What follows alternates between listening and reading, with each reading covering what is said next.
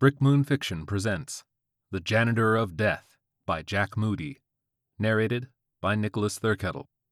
The first time Siri told George to kill someone, he made an appointment at the Genius Bar. But they wouldn't see him for two weeks, and George didn't have two weeks. George's phone was telling him to kill people. George needed an appointment now. My phone is telling me to kill people, George told the squeaky voiced teen on the other line. I need to see you now so you can fix this. What kind of phone do you have? The voice on the other line asked. Does that matter? George responded. Is it the iPhone 6? No, 5S. Does that matter? What is it telling you now?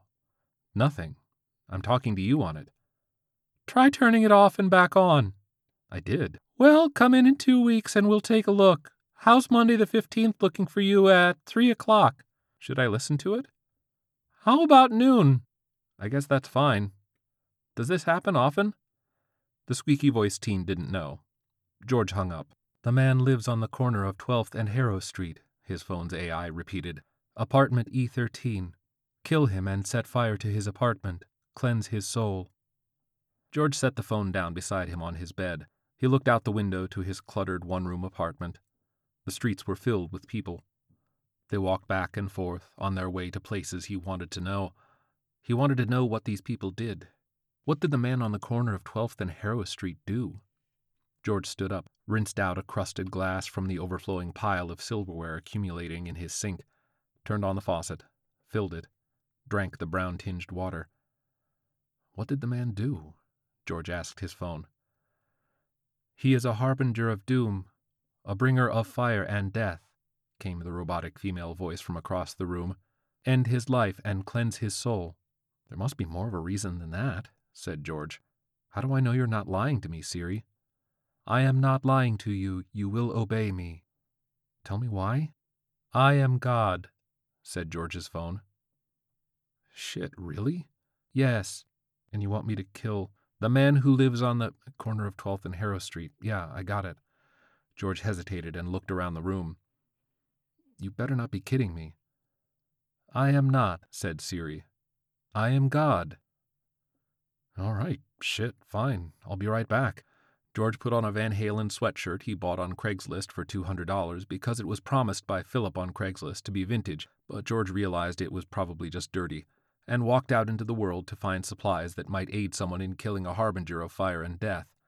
His head was down, his hood covering his face like he imagined an angel of death might look. This was good. George had been looking for something to do. He entered the nearest corner store and crept through the aisles of expired milk and rotting bananas until reaching the small section for tools and home improvement, life improvement, harbingers of fire and death improvement. He let his hand glide against the objects as he passed, testing for strength and sturdiness. The axe? No, too heavy, too obvious. Be more creative. Hatchet? Close. Easier to hide. More hacks to get the job done, but the same concept. Broom. No. Wait. Broom. Sharpen the handle. Carry the broom. Dress as a janitor. Overalls. Where are the overalls? Yeah, that's good. Cleanse the soul. Sweep up the death. The janitor of death. The man at the corner of 12th and Harrow Street would never see it coming. Sharpened broom handle. Creative, understated, good. George picked up the broom, a Uline 11 inch corn broom, a true classic if there ever was one, and made his way to the front to pay. Behind the register was a toothless Indian man with a hairy chest. George knew he had a hairy chest because he was wearing a silk button up that wasn't buttoned up. As he handed the hairy, toothless Indian man the money, George noticed a small wooden crucifix tacked to the wall behind him, next to the condoms. Is that for sale? George asked. The Indian man pivoted and pointed at it. That thing? Yeah. I'm a Christian, man. I can see that. How much? What do you need it for, man? I'm going to cleanse someone's soul. Like an exorcism? Yeah, but I'm going to kill him. How much? Twenty? Fifteen? Deal. George and the bare chested Indian man shook hands. After that, George bought a pair of overalls from the Goodwill and filled a plastic tank with gasoline from the Chevron. He was ready. George was suited up and ready to cleanse a soul. When he returned to his apartment, God was waiting on the bed. George whipped around the corner with his soul cleansing equipment, into the bathroom, and emerged in full janitor of death garb, broom in one hand and wooden crucifix held out in front of his chest with the other. So, what do you think? You are running out of time, came Siri's voice. When the clock strikes midnight, the ritual will have been completed, and a new era of death will have been erected throughout the heavens and earth. Fire will rain down upon you, and the Antichrist will rise from the ashes of the black demise I once banished it to eons ago. You must. Yeah, I know, George interrupted. I'll get to that. But what do you think? Of what? said God. My outfit. I don't understand. You are running out of time. I know, I know. I've got a whole angle, God. I'll smite the harbinger of whatever with a broom. I have to sharpen it first, but you get the idea, right? I'm trying not to be too cliche for my first smiting. I want this to be good, you know? See, I'm going to walk in wearing the overalls, and the hour of the Antichrist is approaching, George's phone screamed, its speakers crackling under the weight of the elevated volume. All right, Jesus. Just let me prepare. We need to work together on this, God. You and me.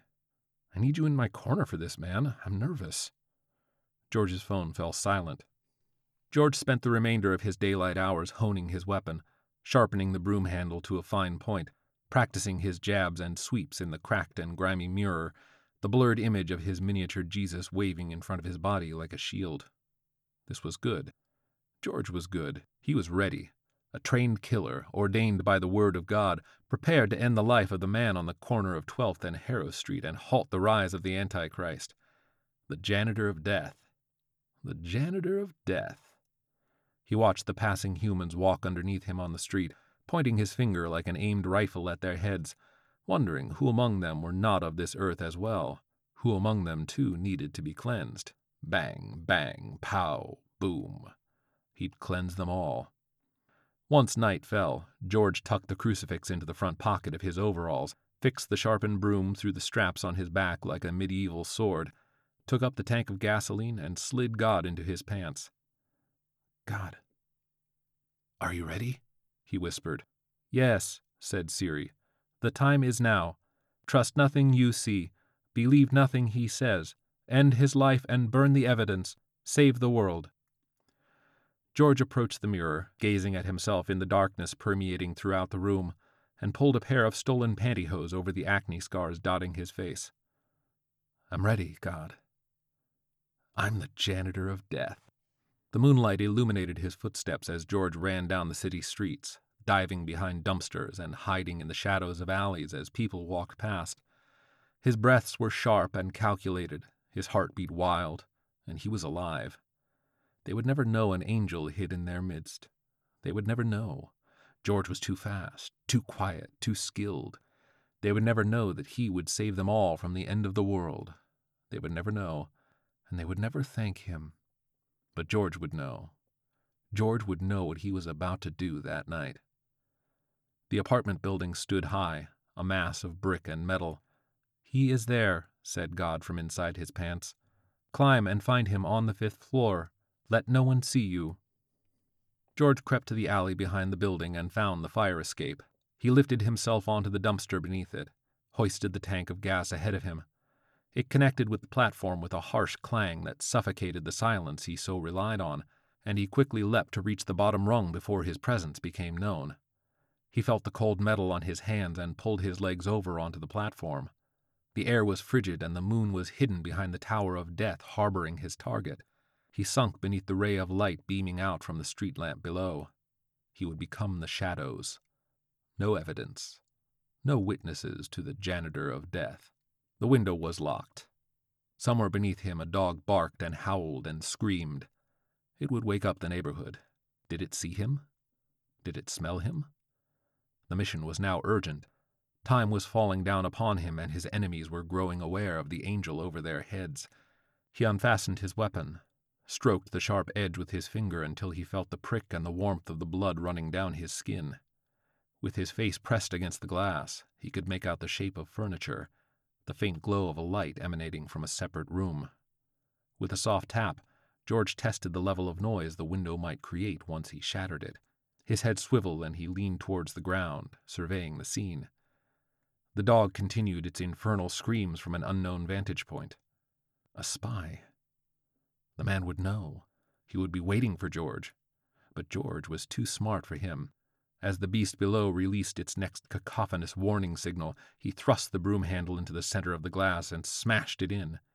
The scene was deafened by the howls. The man on the corner of 12th and Harrow's plan of defense had failed him. George was too smart. George lifted himself up over the sill and stepped silently into the antechamber. His boots met the soft texture of carpeting. It smelled of rot and decay. The furniture was covered in a thick layer of plastic. He lurked around the room, weapon in hand and at the ready, searching for evidence of the man's true identity. He came to a credenza in the far corner.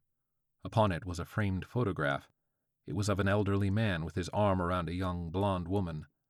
The woman's teeth were bright and white and shone through the photograph, piercing through even the vacuum of black and death and rot that permeated the antechamber.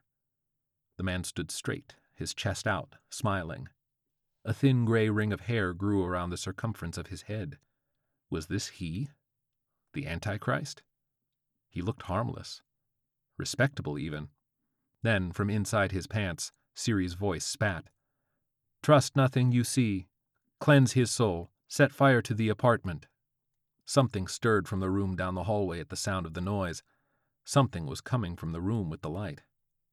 Shit, shit, George mumbled under his breath and darted towards the tank of gas waiting by the sill. Burn it down, burn it down, janitor of death, janitor of death, burn it all down.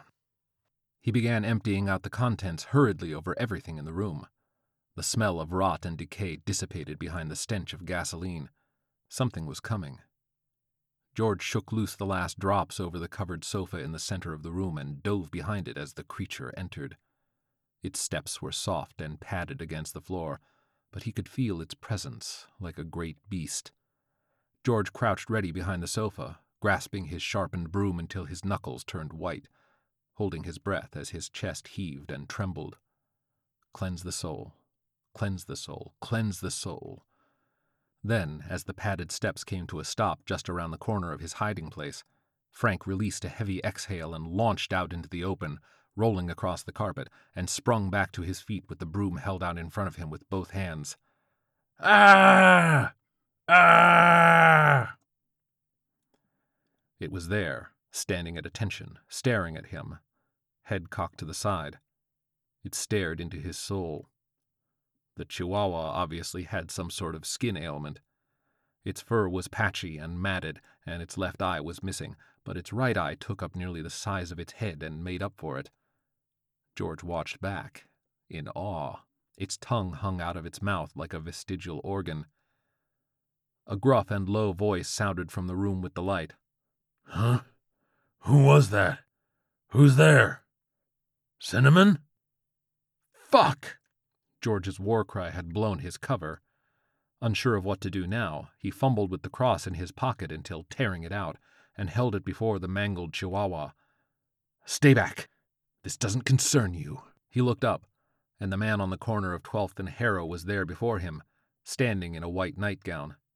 He was short and shrunken, visibly weaker than the man George had seen in the photograph. His shoulders were no longer straight, his chest no longer out. Who, who are you? he screamed. Get out! I'll, I'll call the cops. George hesitated, then returned to character. I am the janitor of death. I am here to cleanse your soul, Antichrist. Prepare to die. What? George then took off in a sprint with his broom and crucifix pointed at the old man, and as the man recoiled and the weapon was about to make contact, a terrifying and deep growl erupted from the animal between them. Stop! George froze. Stop! cried the Chihuahua. You may not have him. He is mine. Mine! Don't heed his words, God screamed from George's pants. Kill the man. Kill him now. George choked on his spit. You talk? What are you? I am everything you fear, howled the Chihuahua. He is mine to take. His body is mine. I need him. This need not concern you. The old man stood feebly to his knees. Who who are you talking to? Shut up! George's eyes danced between each of the beings, his arms growing weak and unable to hold his weapons properly. Tell me what this is! Out of the way, demon! I must kill him! He is my conduit, the Chihuahua howled. With him I will become whole again. I will shed this broken form and become my true self. The time is approaching, and you will not ruin this. Don't listen to the demon, Siri's crackling voice bounded out from within his pants. When the clock strikes midnight, it will take the form of which the man knows not yet what he is. There is no time. Burn it all. Cleanse his soul. George's mind fluttered and spun, and without a proper plan for the circumstances, he threw the crucifix at the animal. It missed, bouncing off the carpeting, and landed by the old man's feet. You're crazy! The Antichrist screamed. Get away from me! Don't you hear it? The hesitation in George's voice came out with a lilting cackle. He stepped backwards, nearly losing his footing. Don't you hear it? The old man tried his best to regain his composure, speaking softly. Son, I don't hear anything but a barking dog and a confused young man. Please, leave my home and I won't call the police. Don't believe his lies, God hissed. Obey me, now. Kill him. The old man began walking tentatively closer to George, his hand out flat like someone attempting to approach a wild animal. It's going to be okay, son. Just put the broom down. Oh! The Antichrist had accidentally stepped on the crucifix lying in wait on the floor like a landmine. The metal thorns around the head of the little Jesus pierced his foot. Ow! he screamed. Shit! George's eyes widened. It was true. The Antichrist, maimed by the Son of God. He can't but recoil at the holy touch. The Antichrist! Cleanse his soul! Cleanse his soul! George felt the blood rising and vibrating throughout his body, his heavenly calling revitalizing and destroying the fear within him. He took up the broom with both hands and charged at the old man. Die, Antichrist! Die! The Chihuahua cried out his death howl, giving chase. No, you can't! He is mine! Mine! George felt its cracked teeth sink into his ankle as the pointed end of the Uline 11-inch corn broom found its way into the old man's chest, piercing the skin between the ribs until half of the weapon disappeared inside his body. The old man's eyes met George's, blue, bright, big eyes, and screamed their fear. George pressed the broom in farther. Please, don't. He pressed farther, until the eyes screaming fear clouded into a dull mist and the body slumped forward onto the handle. The struggle ceased. George's muscles relaxed. The Chihuahua let go of its grip on George's ankle. Both of them stepped back, away from the old man, and he fell over onto the broom, impaled, his legs splayed and twisted like an abused rag doll. The Chihuahua looked up at George and down at the dead old man it walked timidly next to his body, sniffed at his limp hand on the gas drenched carpeting, and lay down beside him. George fell back onto the floor, exhausted, and spoke over his own deep exhales. What do you have to say now, demon? Your plan is foiled. The Antichrist is dead. The Chihuahua looked up at him, its tongue hanging out of its mouth, its empty eye sockets staring into him, and it barked. Nothing to say now, huh? The Chihuahua whimpered. The Chihuahua barked. It nuzzled its nose against its dead owner's hand. Say something! The Chihuahua didn't speak. George felt the fear stab his insides. He fought back the urge to vomit. God, he shouted. God, tell me I did it. I burn it all down. Right, God? I did it? He reached into his pants and held his phone out in front of his face.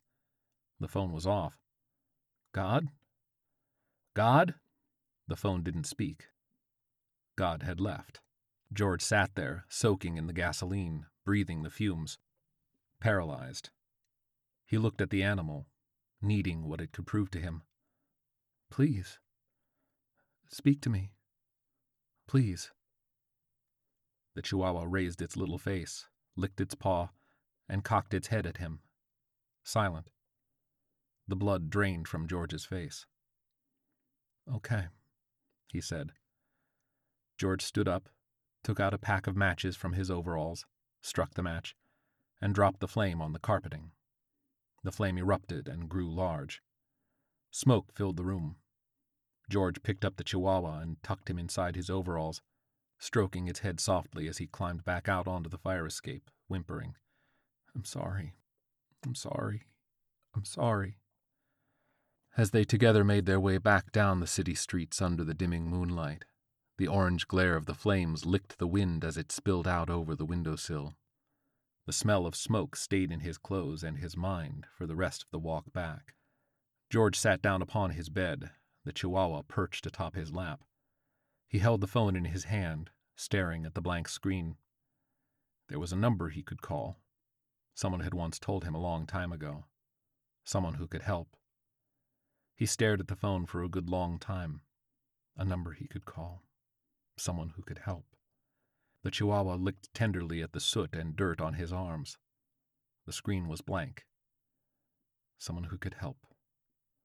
George stroked his dog's belly, smiled. He put the phone down. George lay back on the bed and closed his eyes. All he needed was to rest his eyes. Yes, just to rest his eyes for a while. Then, as he was finally about to slip away, George heard a noise. A chime. His eyes opened. There was a bright white light glowing against the ceiling hanging over his view. He lifted his head. His phone had turned back on. He waited. There was the warmth of his dog pressed against his arms, the white glow of the phone, and he waited. Silence. Beautiful white silence. George smiled. George stroked his dog. George closed his eyes, and not until he felt the warmth of rest wash across his body, the cool relief of the pillow under his head, the perfect and desperate release of a slowed mind, did George hear the words. The man lives at 3291 North Chesapeake Lane. Kill him and set fire to his house. Cleanse his soul. Jack Moody is a short story writer, poet, and freelance journalist from wherever he happens to be at the time. He has had work published in multiple magazines and journals, including the Saturday Evening Post. He didn't go to college. He likes his privacy. He doesn't have social media. Don't ask him to make one. Contact him at j.moody9116 at gmail.com. This has been a production of the Brick Moon Fiction Podcast. If you like what you hear, please give us a review on iTunes as it helps us find a bigger audience. For more information on Brick Moon and special offers, sign up for the Brick Moon Fiction newsletter at brickmoonfiction.com.